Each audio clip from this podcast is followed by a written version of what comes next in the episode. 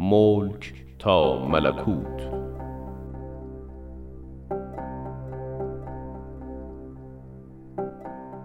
بر اساس کتاب بدایع الاثار و منابع تاریخی دیگر.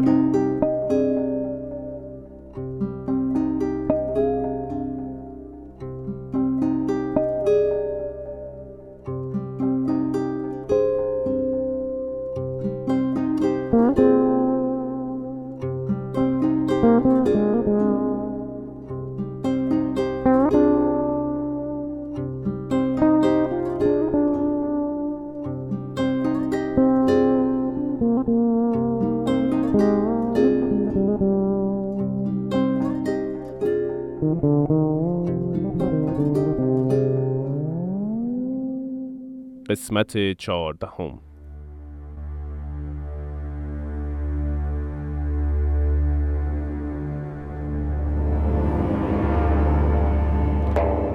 سی و یک آگوست 1868 مصادف با دوازده جمادی الاول 1285 هجری قمری.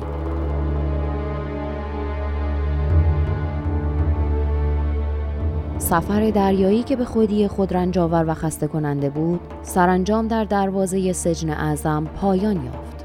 جایی که تبعید شدگان زیر خورشید سوزان توسط جمعیتی منفور مورد استهزا و تعصب و خسم و توهین قرار گرفته بودند.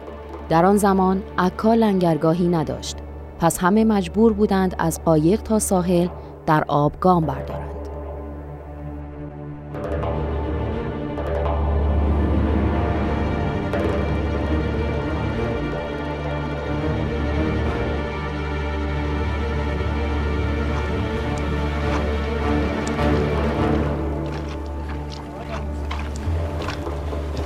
این چه وضعی است؟ زود باشید. زنان را بر دوش خود ببرید. سرکار آقا پسر ارشد حضرت بهاءالله فرمودند زنان بر صندلی بنشینند و دو نفر آنها را به دروازه برسانید چه فکر خوبی. با آن جماعت نادان به کول کشیدن زنان شرمساری ما بود. نگاهشان کن. اینا همه جنایتکارند که تبعید شدن شنیدم خائن به مملکتشان هستند نگاه کن شهر ما آلوده چه کسانی شده. چه می‌گویید؟ خدای ایرانی ها آمده است. برکت آمده. راست می‌گوید؟ کو؟ کدام است؟ دور شوید. همه بروید. پراکنده شوید. چه شرافتمندند. ببین چه احترامی به زنانشان می‌گذارند. با صندلی آنان را حمل می‌کنند. بس است. به خانه هایتان برگردید. زود. همگی دور شوید. بسیار خوب. شما بهاءالله در محل اسکان مامورین نگه داشته می شوید باید زیر نظر باشید و شما عباس افندی به اتاق زیرزمین می روید قربان آنجا که مهیب و پر از عفونت و بیماری است. زمانی محل نگهداری مردگان بوده. ساکت باش. دستور از بالاست. بقیه هم در جای دیگر در کنار هم خواهم بود. حرکت کنید ببینم حرکت کنید حرکت کنید حرکت کنید ببینم خداوندا خودت مراقب فرستادت و فرزندانشان باش حضرت عبدالبها تمام مدت زندانی خود را در اتاقی که در زیر زمین بود برگزیدند تا بتوانند از دیگر مؤمنانی که در نزدیکی ایشان زندانی بودند مراقبت نمایند. درون زندان غذای خوردنی نبود. آب کثیف. زندگی خشن و وحشتناک بود. نگهبانان و مردم شهر مدارا نداشتند و ظالم بودند. ایشان از بیماران مراقبت می کردند و به امور بهاییان رسیدگی می فرمودند. رفتار محبت آمیز و تلاش خستگی ناپذیرشان برای تبعید شدگان در این مکان خسمانه کم کم سبب کرامت و شرافت ایشان بین مأموران می‌شد.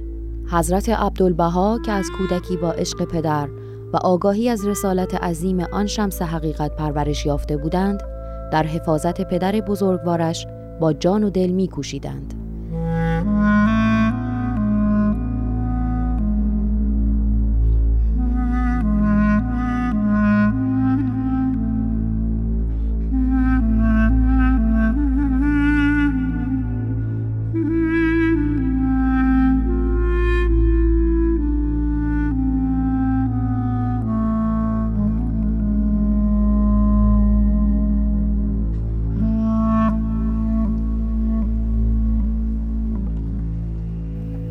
شکر خدا به لطف و توجه سرکار آقا حالم خوب شد.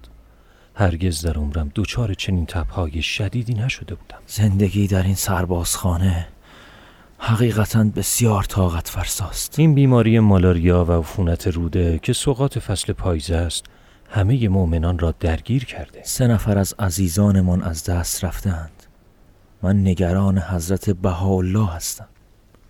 شما و جناب موسی کلیم برادر ایشان هم که در کنار سرکار آقا به بیماران رسیدگی می کنید خیلی مراقب باشید. من از آن نگهبانانی عصبانی هستم که نگذاشتند برای آن سه نفر تدفین داشته باشیم. با آنکه حضرت بهاءالله سجاده گران قیمت خود را به آنها داده بودند تا جهت مخارج کفن و دفن بفروشند یکی از نگهبانان به من خبر داد که بندگان خدا را بدون قسل و کفن با لباس خودشان به خاک سپردند. آخر تا چه حد طمع؟ پول سجاده را هم برای خودشان برداشتند. ای آقا رضا غناد پول سجاده دو برابر پولی بود که کفن و دفن لازم داشت. کاش ظلمشان به همین حد ختم شود. فرمان سریحی از جانب سلطان صادر شده است که به اطلاع شما میرسانم. فرمودند مسجونینی که متهم به گمراه ساختن مردم بودند تا ابد محکوم به حبس هستند و شدیداً تحت نظر باید باشند و از دیدار یکدیگر و ملاقات با ساکنین محل اکیداً ممنوع بمانند. پنجم ربیع الثانی سنه 1285 این چه فرمانی است؟ مگر ما چه کردیم که باید تا ابد در حبس باشیم؟ باید به سرکار آقا اطلاع دهیم. چاره کار دست ایشان است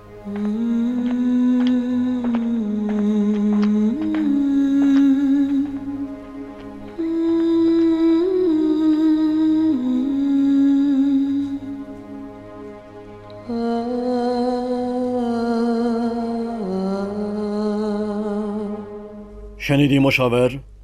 این جوان عباس افندی که سرکار آقا خطابش می کنند چنان با احترام و صبر سخن می‌گوید و عدالت را نشانمان می‌دهد که جز سکوت و تسلیم چاره ای نمی‌گذارد درست است قربان. وقتی با آن وقار همچون یک حاکم گفت این دستور معنا ندارد زیرا افراد تنها مدت کوتاه در این جهان زندگی می کنند و دیر یا زود محبوسین زندان را مرده یا زنده ترک می کنند از عظمتش حیرت کردم قربان. راست می‌گوید. کلمات شرافتمندانه این جوان مرا کاملا متقاعد کرده. به ماموران بگو به یکی از زندانیان اجازه رفتن به بازار را به همراه یک سرباز بدهند. تا آنها هم بتوانند غذای بهتری بخرند. بگو اجازه دهند به حمام عمومی بروند و در مسجد نماز بخوانند. در سربازخانه هم بتوانند گروهی دور هم جمع شوند. تا کنون آنها جز احترام و تسلیم کار خلافی نکردند. شنیدم مرتب هم دعا می‌خوانند. حق با شماست قربان. پس من بروم به ماموران اطلاع دهم تا اندکی در آن زندان مخوف خبر خوش بشنوند.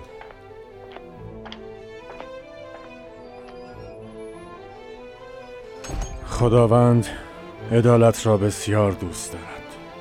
اینها افراد عجیبی هستند.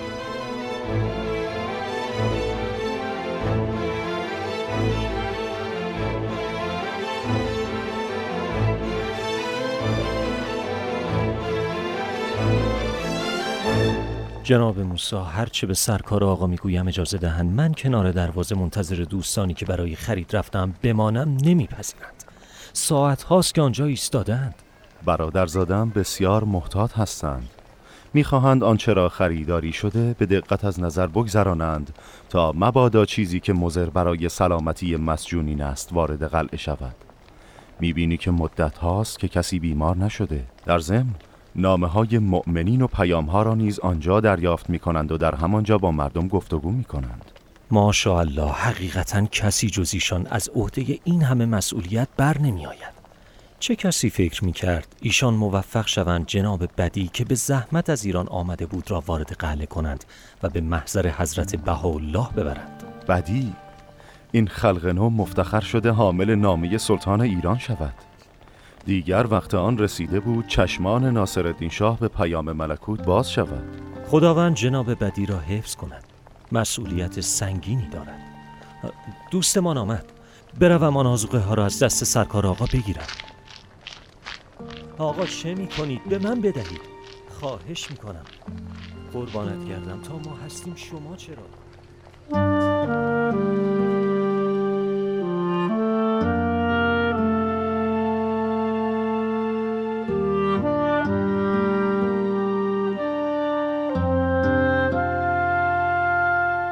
پیروان آین حضرت بهاءالله در ایران و اطراف که متوجه زندانی شدن ایشان در قلعه عکا شدند به امید اینکه به لقای محبوب بی همتای خود فائز شوند به جانب عکا به راه افتادند ولی دو نفر از ازلی ها که در بالای دروازه منزل داشتند آنها را شناسایی می کردند به مقامات دولتی خبر می دادند و مأمورین سریعا آنها را از شهر اخراج می کردند. اما کسی نمی توانست شوق زیارت را از دل زائران محو کند. با تمام دسایس دشمنان، عاشقان حضرت بهاءالله از دوردست پشت خندق رو به قلعه می ایستادند تا لااقل از دور جمال محبوب را در پشت میله های زندان زیارت کنند. دو سال از زندانی شدن آن جمع مومن در پناه حضرت بهاءالله میگذشت که حضرت عبدالبها برادر شفیق و نجیب و کوچکتر خود میرزا مهدی قسن اطهر را از دست دادند.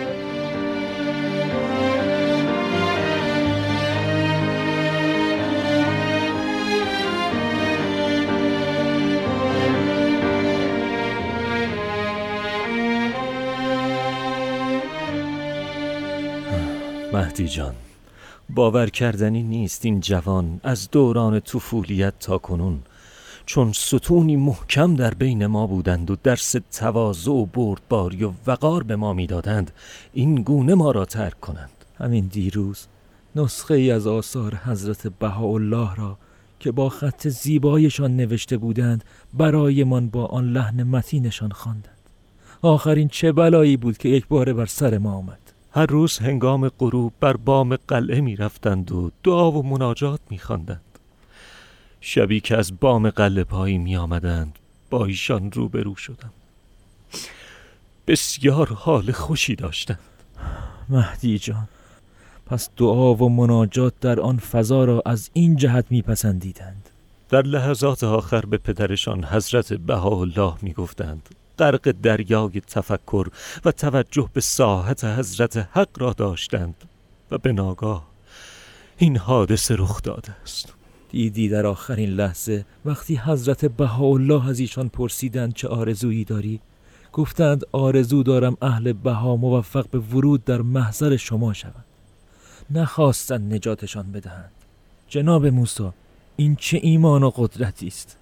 شنیدید که حضرت بهاءالله فرمودند این به مسابه قربانی فرزند ابراهیم و جانبازی حضرت روح بر صلیب و شهادت حضرت سید الشهدا در دوران گذشته است که موجب تطهیر و نجات امم مختلف بوده و در این عصر اعظم نیز علت حیات عالم و حصول وحدت اصلیه در انجمن بنی آدم شمردند. جناب موسی قسل و کفن شهید مهدی اطهر به دست سرکار آقا به پایان رسید. بزرگان عکا هم در مراسم تدفین شرکت نمودند قرار است در محلی مجاور مقبره بنی صالح به خاک سپرده شود. ای معدن وفا و مظهر عبودیت کبرا عمر کوتاهت بسیار پرثمر بود مهدی جان. و اسرار وداعت مکشوف. برویم جناب موسی. خداوند به همه ما مخصوصا حضرت بهاءالله و سرکار آقا و عائلهشان صبر نایت فرماید. آمین. برویم یاران. این بدرقه قربانی بزرگ در این ظهور اعظم است.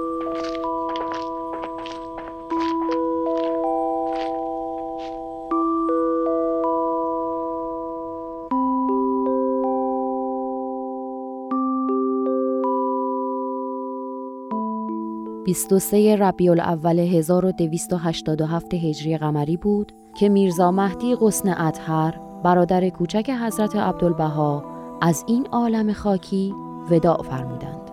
و سبب آزادی حضرت بهاءالله و عائله از آن سربازخانه شدند. این آزادی آغازی شد برای مسئولیت مهم حضرت عبدالبها که برای پدر بزرگوارشان اسباب آسایش فراهم کنند و پناه مؤمنان و زائرین گردند.